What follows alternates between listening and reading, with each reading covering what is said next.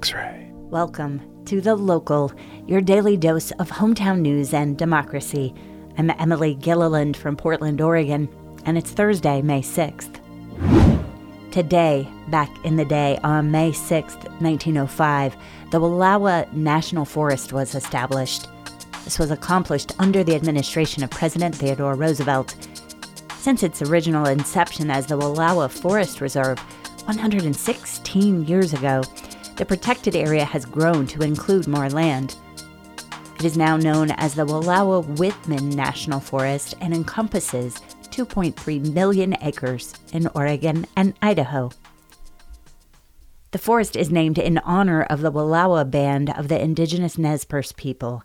They lived on the Columbia River Plateau for at least 11,500 years. And there's good reason to protect the forest it is home to 236 bird species, almost 100 mammal species, and about 1,500 plant species. Of course, fish, reptiles, and amphibians live there too. Today, the Wallowa Whitman National Forest is an outdoor enthusiast's paradise. Hiking, skiing, camping, and fishing await. So visit when you can. Today, back in the day on May 6th, 1527, Rome fell. 493 years ago, an allegiance of German, Spanish, and Italian infantry defeated the defenders of the infamous city and forced Pope Clement VII into hiding. Many historians consider this event, often called the Sack of Rome, as the end of the Italian High Renaissance. This was the period that saw such artistic masterpieces as Da Vinci's Mona Lisa, Michelangelo's Sistine Chapel ceiling, and Raphael's The School of Athens. Today, in commemoration of the Swiss Guards' efforts in defending Pope Clement VII, new recruits are sworn in on this day, May 6th, every year. And today, back in the day on May 6th, 1945, the Prague Offensive began. It was the last major military operation of World War II in Europe and lasted six days. In fact, it extended beyond the Nazis' unconditional surrender on May 8th. But on the 11th, the city of Prague was liberated by USSR forces.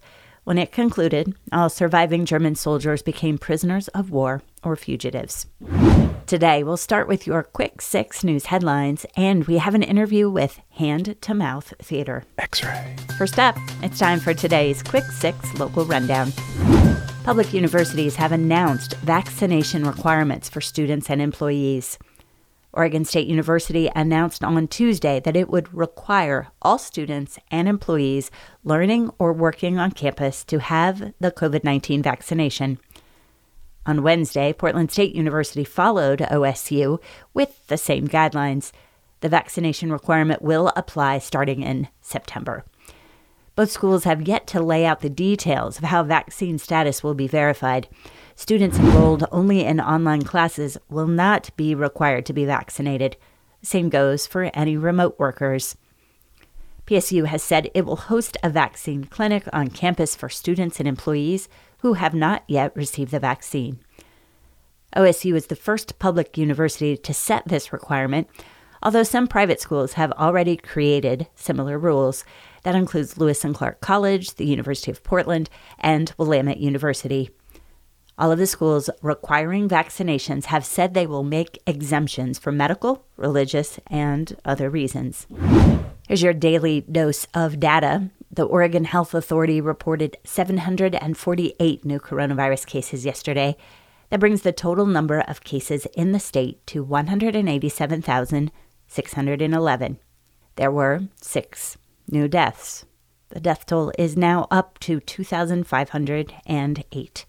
As of Wednesday, 46.2% of Oregonians have received at least one dose of a COVID vaccine and 32.6% of Oregonians are fully vaccinated. Local venues have begun selling tickets to concerts this fall.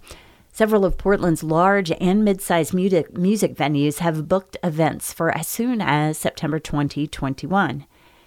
Mississippi Studios, the Doug Fir Lounge, Edgefield, and the Crystal Ballroom have all made announcements on similar timelines. Now, the Moda Center has joined them with tickets going on sale for its November 4th Andrea Bocelli performance. This will be the first in person concert at Portland's largest music venue in well over a year.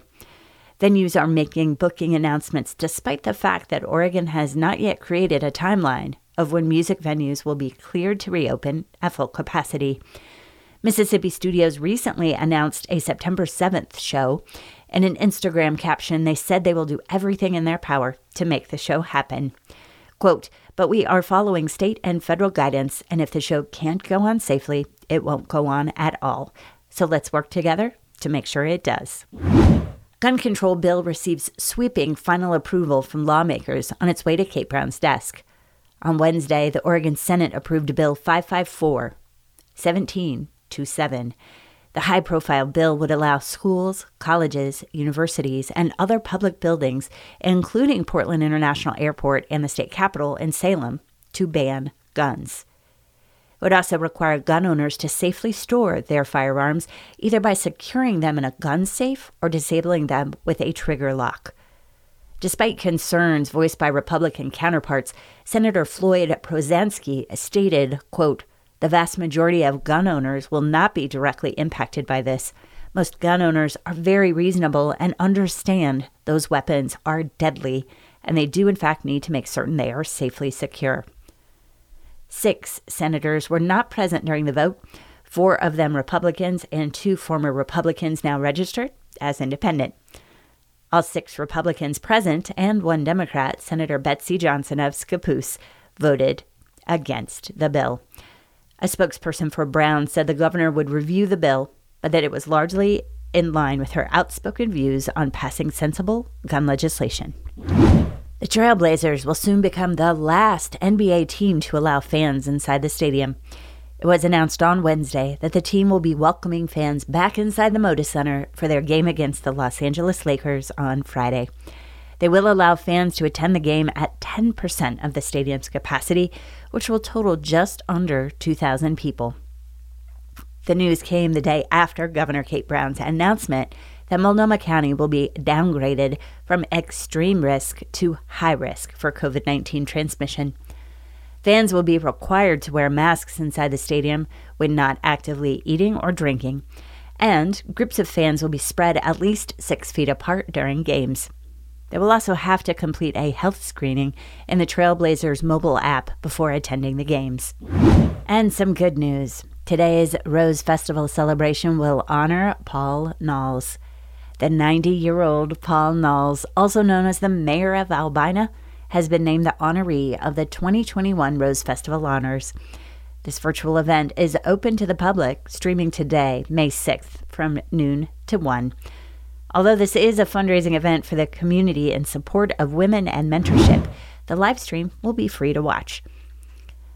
Dr. Alisha Moreland Capuia will be the keynote speaker. She was the 1998 Rose Festival Queen.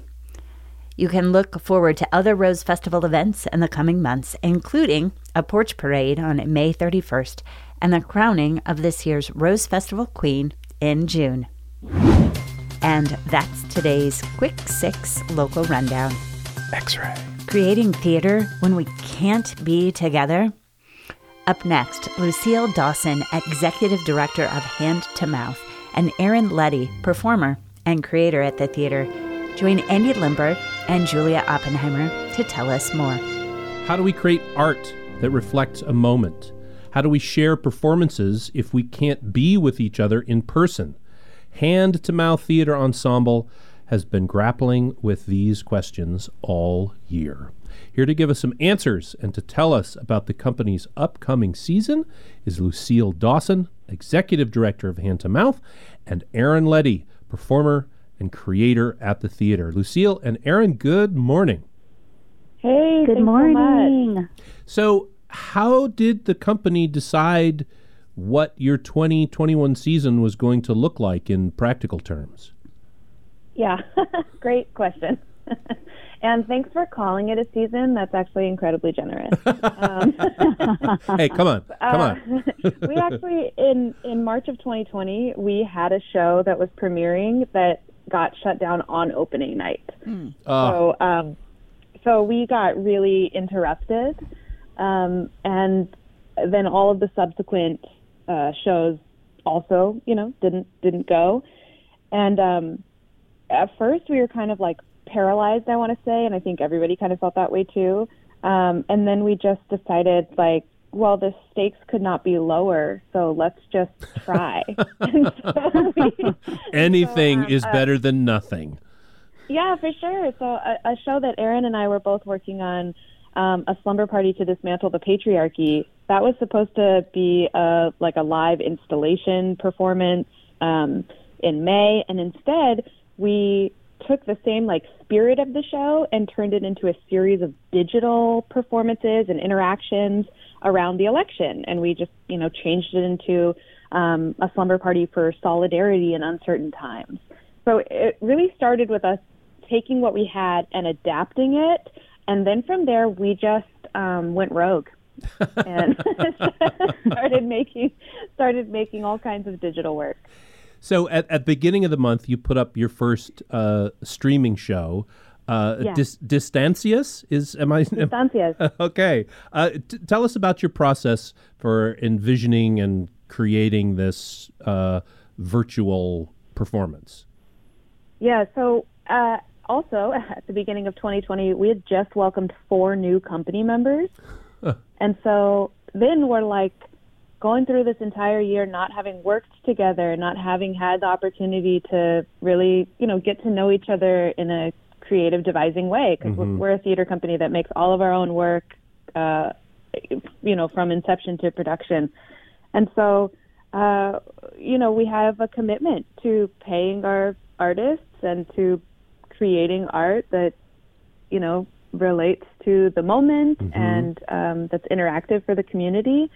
So we literally started drawing names out of a hat, being like, look, we're all going to find a way to work together. And we split into these groups, uh, working with people that were, you know, been in the company for a long time or new to the company, and just said, you know, take take a small chunk of change and find a way to like make something new together and and explore what it's like to work together because because art is fun and getting to know each other is cool and everything's weird. So why not lean in How do you feel? So I've experienced this with X-ray, and it's like you work with all these people, and you you don't actually get to be in the same room as them.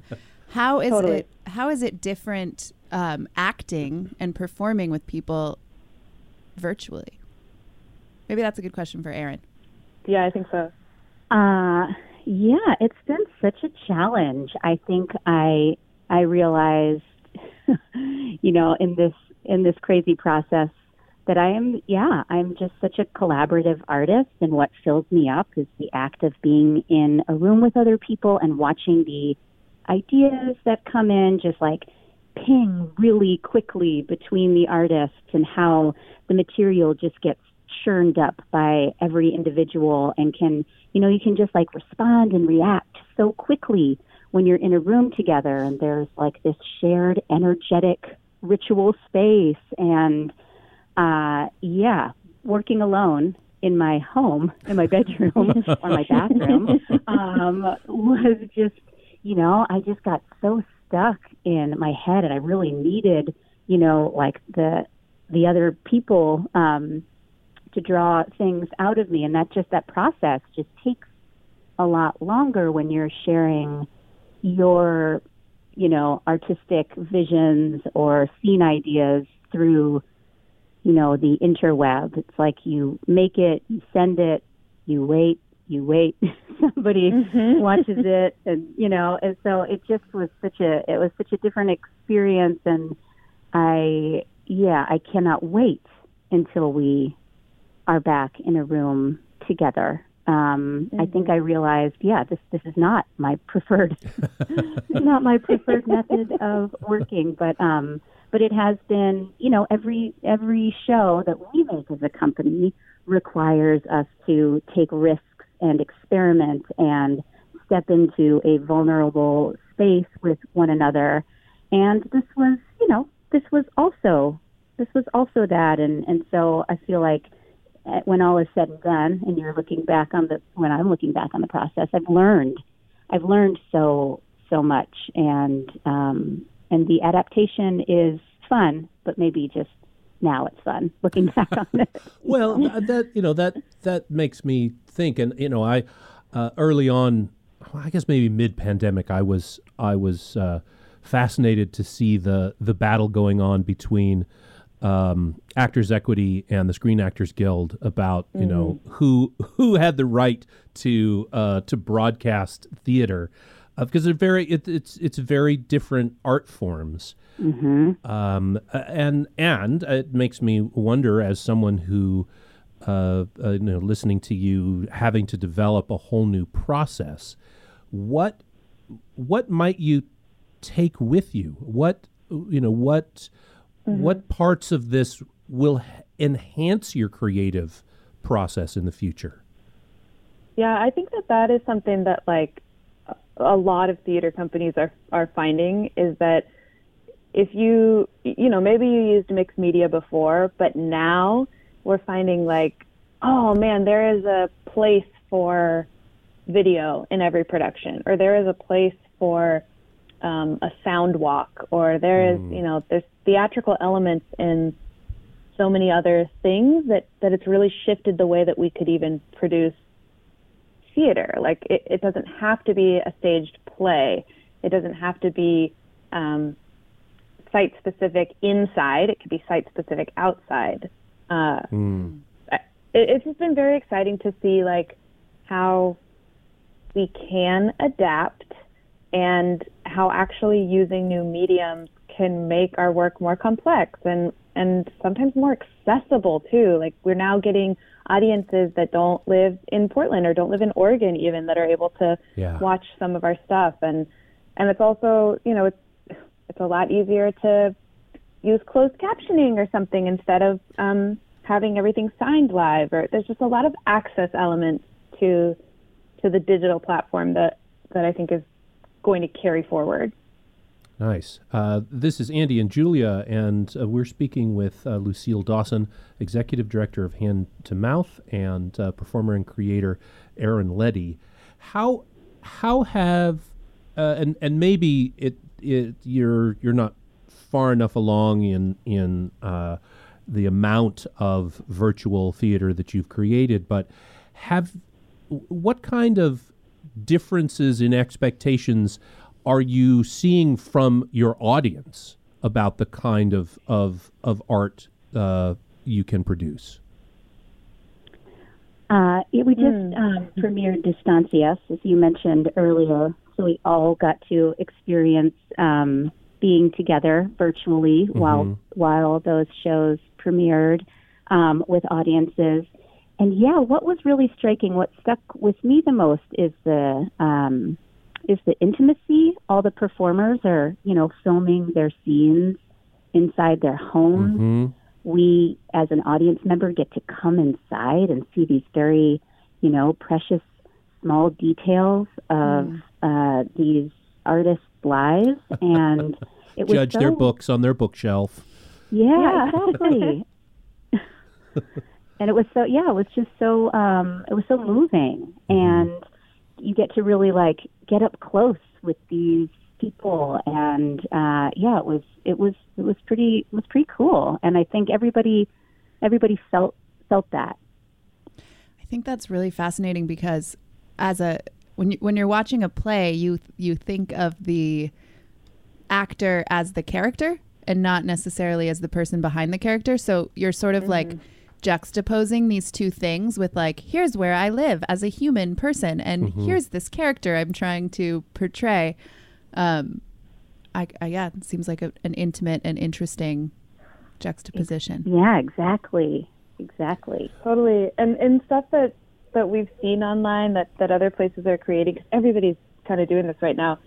You know, there is a there is a fine line between what you find yourself enjoying more than other things is when people acknowledge, you know, you acknowledge that you're filming theater. You acknowledge that you were in your own home. Mm-hmm. You you know, there's some kind of like nod to to the absurdity of it all, and that that even feels more intimate.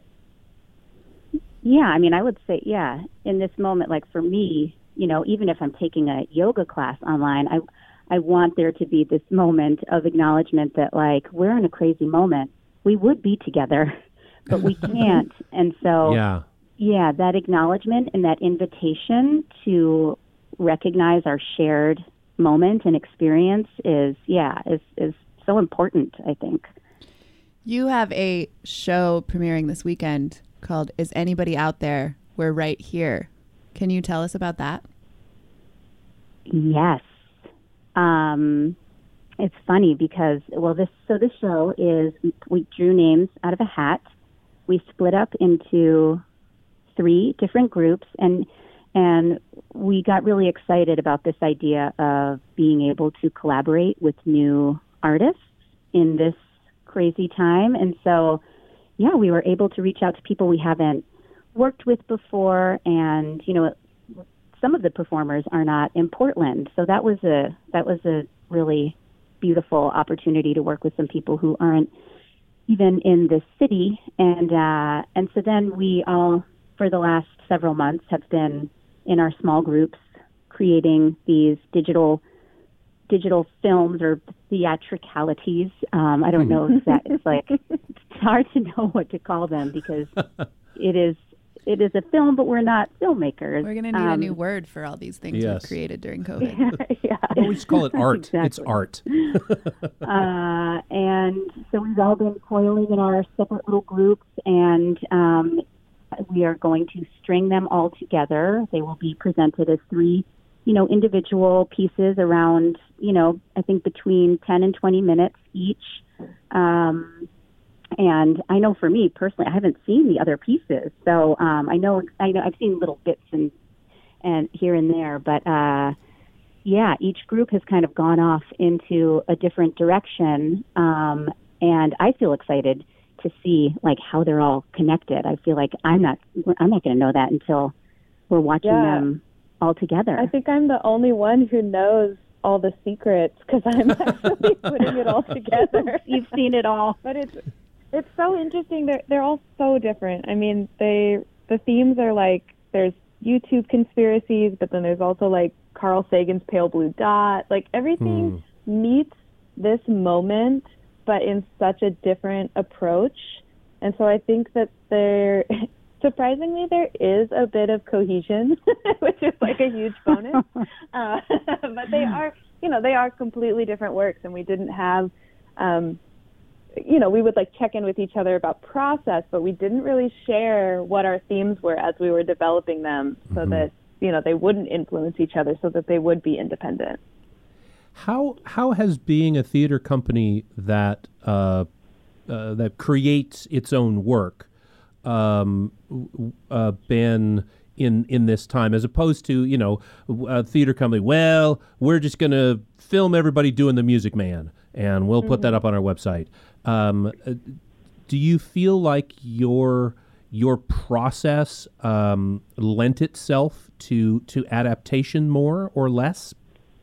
Yeah, I Oh. really do think that we are in a, a good spot because as devising artists, we are so used to adapting and to things changing and and rolling with the punches. And so, you know, a lot of the work that we do, we spend, you know, maybe maybe even 18 months developing before it goes into production. And so now, you know, we're in this development stage for several works that you know we're already planning to premiere in 2022 and and honestly we're finding that we can rehearse more. We're doing um, a project with some collaborators in france and canada and now we're like oh we have this platform zoom you know where we can see each other face to face and rehearse more often than if we just had a couple of small intensive workshops where we would all you know fly to the same place so there's some things that are really beneficial about this as far as like uh, our ability to adapt to it. Mm-hmm. Um, but I will say too that like the the end goal for those projects is live theater in 2020. Yes, yes. um, but you know, like none of this experience is is a waste of time. It is all like really awesome. It, we're learning new mediums, and we're like being, you know, we're, when you have a shared experience and especially something that's difficult, it really can bring you closer together. And so I, I think it's actually been great for our company, um, and it's and it's been cool to you know learn some new things artistically. That's great. So how how can listeners engage with your work? Yes, so this weekend, May 1st and 2nd, um, we are premiering. So the way we're, we're phrasing it is we're calling it a live theater event online. Oh, nice. so we have um, this new production. Is anybody out there? We're right here, um, and it's going to premiere. It's it's actually it's a YouTube stream, uh, and we have hosts that introduce it. We have a broadcast in 4K, and then we have a Q&A with all of the actors afterwards. So it is kind of a live event. You can interact in the chat. Um, and so you can see that this weekend live, uh, Saturday and Sunday at 7:30 p.m. And tickets are at hand2mouththeatre.org, um, and they're on a sliding scale. We'll work with anybody, um, and then after that, it'll be available on demand, so you can you know donate and receive the the link to watch. That is great. That is one really cool thing about this virtual theater is that it gets recorded and people can watch it Yeah. at their at their earliest convenience. So I love that. yeah, and just to add, you can watch Distancias, um, Yeah. which premiered a few weeks ago. Um, you can watch that um, online also. So give us your website one more time. hand2mouththeatre.org. And the tricky thing is that the two is a number and theater is spelled with an R-E at the end. Ooh, good. I'm glad you're an RE. That's, uh, Proper way. I feel I, I feel very strongly about that. So, uh, oh, got us too. well, uh, Lucille Dawson and uh, Aaron Luddy from Hand to Mouth Theater, thank you so much for the gift of art that you give our community and for stepping up in these challenging times. And thank you for your time this morning. oh, thank you so much. It's our pleasure. Excellent. Yeah, thank you so much for having us. Thanks. Thanks to Lucille and Aaron for joining The Local. And thank you for listening to The Local, your hometown in just about 30 minutes. And thank you, Democracy. We'll talk to you tomorrow. X ray.